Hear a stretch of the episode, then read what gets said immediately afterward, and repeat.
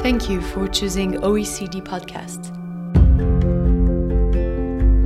Welcome to OECD Podcasts. I'm Kate Lancaster, and I'm speaking with Erika Widegren, Chief Executive of Reimagine Europa, an ideas incubator and advocacy group launched in April 2018. Hello, Erika, and welcome. Thank, Thank you. you so much for joining us. Thank you. Uh, you're at the OECD today taking part in our conference, 10 years after the failure of Lehman Brothers. What have we learned? And that seems like a great question, in fact, with which to start. So, what have we learned? What role did the crisis and its aftermath play in the creation of Reimagine Europa? Reimagine Europa was created, it's the brainchild of President Giscard d'Estaing, when he wrote a book in 2014 together with the former German Chancellor Helmut Schmidt. Together, they were pivotal in building up many of the institutions of the European Union, and they were thinking after the financial crisis what would they do if they were still in power to help Europe. What came out was a book with some very concrete proposals, which were very pragmatic and that didn't require any treaty shifts or major changes. Can you give us a few examples? Well, they're proposing um, in Reimagine Europa, they come with a kind of four step process of what Europe would need to do. The monetary union and the stabilization of the euro was obviously a first step of mm. an economic integration. I think the starting point for them is that the world has changed, and with giants such as the US and China, Europe needs to stick together if we are supposed to have the power to protect and to empower our citizens. Mm. Citizens were always pivotal for them in their work that went beyond national borders, of course, one working being the president of France and the other the chancellor of Germany, and from two different political parties as well, one from the center right and one from the center left. During our conversations about this, we were looking at what is the possibility of Europa, so these new political mm. happening today. And I think the the general feeling was that today there isn't the political will or capacity to do that, even though it's actually what is needed to overcome some of the structural problems that had the crisis the highlighted. will to bring everyone together more tightly. Yes, they advocate a stronger Europe in certain areas. So what President Giscard today would call a confederation, with so with clear areas in which Europe collaborates more, specifically on economic areas. Um, from a theoretical perspective, it's uh, shouldn't be possible to have a, a, common currency without having a common fiscal policy mm-hmm. as well as a treasury and other economic systems that helps regulate this currency. Would there be areas then where if they're in a confederation they also cooperate and concentrate less? That's one of the key points that Europe is not the United States of America. The national identities are very strong, and there are certain areas that shouldn't be dealt with European. And I think the subsidiarity principle is really ingrained in how Europe is built. And mm. we're not only talking about European and national, and also we're also talking about regional and local. Um, and I think that this is something that we'll need to see happening in the next couple of years. When you launched in April, I was very taken with the slogan, Let's bring back le bonheur, happiness, to the European debate. Can you speak a little bit more about that? That seems much more human and personal than just fiscal cohesion. I think that there's a general feeling, and in my conversations with President Giscard, I'm always so pleasantly surprised because he comes always with a positive feeling. He thinks mm. that the hardest part is behind us. When building, and he's been part of building Europe from the beginning, he was part of the group that Jean Monnet brought together to really start thinking about the European project. It was just after the war, the sentiment between France and Germany and the national, I think we can call them uh, hatreds or complete distrust, mm. were very strong. And they managed to build what we now see as the European Union, which has been the most successful and inspiring political project ever built what we need to do now is very simple compared to what was done in the past. Do you think that's fair to say, though? Because we're at a moment in time, a moment in history, and maybe the crisis is a part of what caused this, though, where communities seem more polarized, more fractured, both within countries and across countries. We're seeing the rise of extreme groups on both ends of the political spectrum, rising fear of the other, someone who's not of your nation or of your even your town. So couldn't it be that we're almost back in the same place? What do you think? I think there are two trends going here. There's definitely general insecurity, and the political environment right now is quite frightening. And I think the second point is that the real work that needs to be done is actually not that hard. And that I think links us to the paradox in which we are with now. Mm. The financial crisis of 2008 coupled with the humanitarian crisis and the migration flows of 2014 and 15 have created a sense in which we know all the evidence shows that in order to overcome the structural difficulties that the financial crisis highlighted, we need more collaboration, yes. more multilateralism, and at a European level, more Europe. But yet, that same crisis has created the national rhetoric that has brought up the nationalistic parties, the anti European sentiment, the mm. anti the other, we can call also because anti immigration sentiments, that is making it impossible to actually address the problems. So we're in somehow in this vortex of negativity that's spiraling uh, out of mm. control.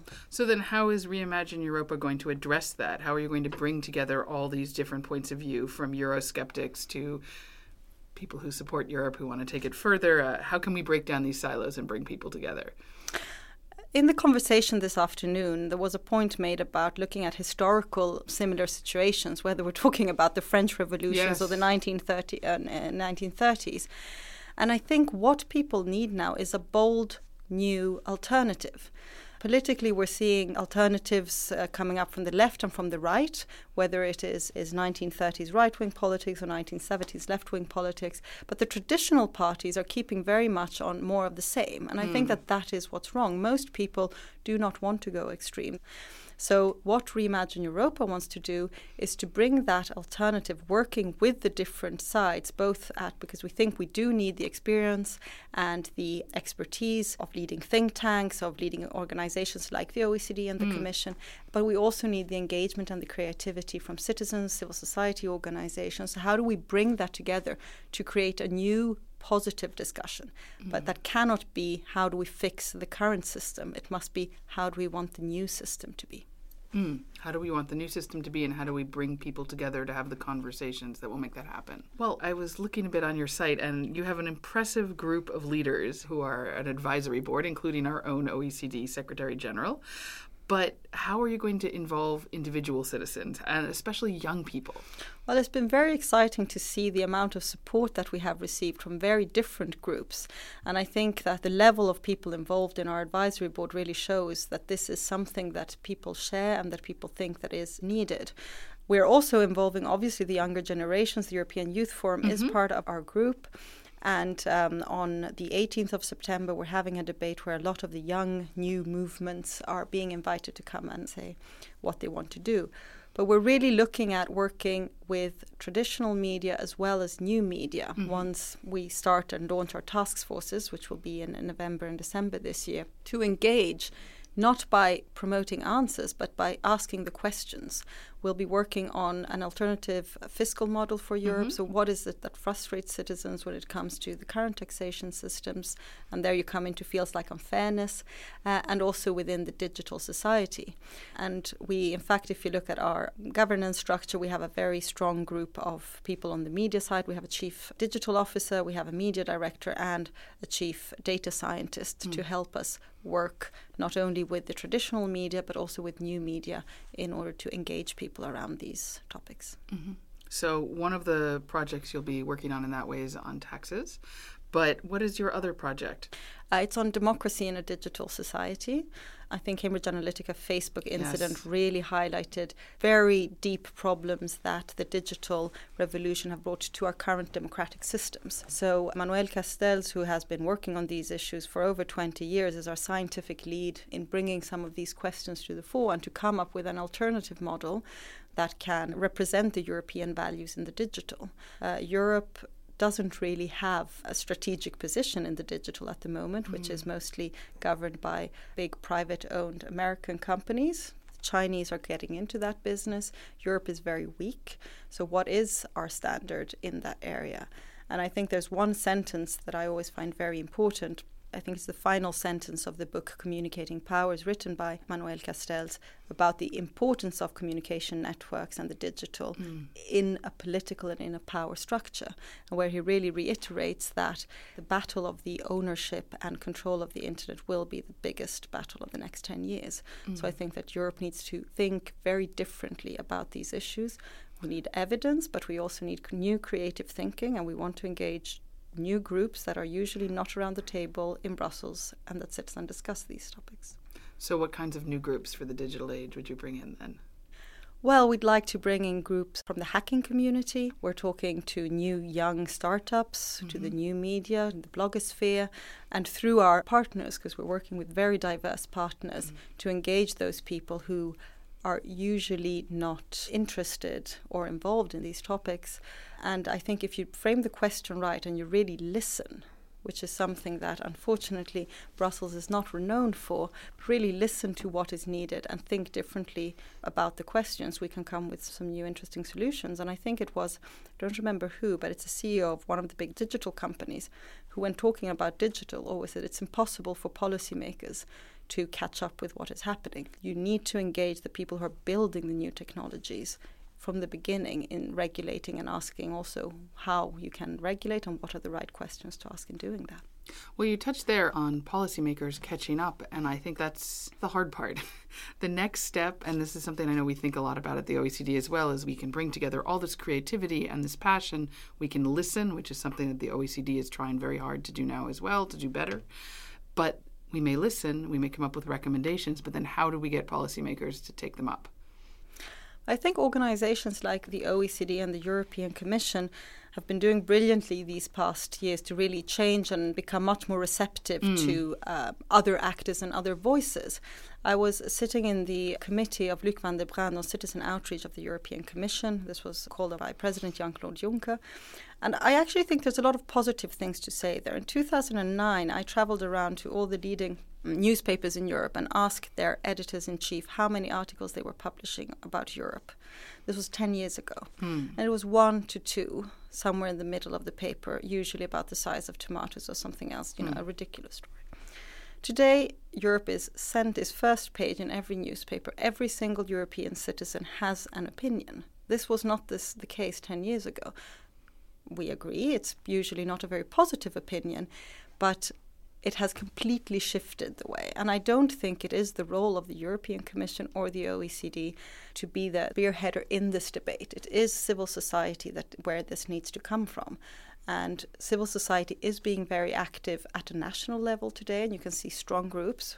And we need to build that at a European level. And I think that that is what's happening with the increasing interest of citizens on European issues. We need to build a civil society that can support and help. I think it's very positive to see just changing attitude of the OECD, the European Commission, and other international organizations towards that. But fundamentally, I don't think it's their key role. Their key role is to be open and transparent. But we need to, as civil society organization, as non-profit groups, as think tanks, be much more active in engaging people in these debates. I hear you on open and transparent, but what does that mean then as our role? Our role is to gather the information and to pass it on, or? Well, I think that the OECD is doing wonderfully in what is your role at an international level, mm. which is really to come up with standards for the leading economies in the world. And examples such as uh, the impact of the PISA study mm. and, uh, and similar has really shown in a very divergent set of groups the role of the OECD, and that is what you know the OECD does well, and that is the role. I think engaging, and I think that's also that when it comes to the public debate, you need to be able to sometimes pose the questions and th- say the things that organizations like the OECD that represent several national governments, mm. it's not your role to say. It's your role to um, start new topics. I think that the NAEC group mm. that is hosting the event now is doing a brilliant job in thinking about new economic approaches. And so, doing exercises like this, I think, is really what's going to shift the debate. Mm. I think what brings these debates to the public, to the broader public, has to be the media and civil society organizations that makes sure that the brilliant work that you do gets out there and gets and that citizens are made aware of that. Well, thank you very much for taking the time to speak with us today. It's been a pleasure. I'm Kate Lancaster, and you've been listening to OECD Podcasts. To find out more about the issues Erika and I have been discussing, go to reimagine europa.eu and to oecd.org. Thank you for choosing OECD Podcasts.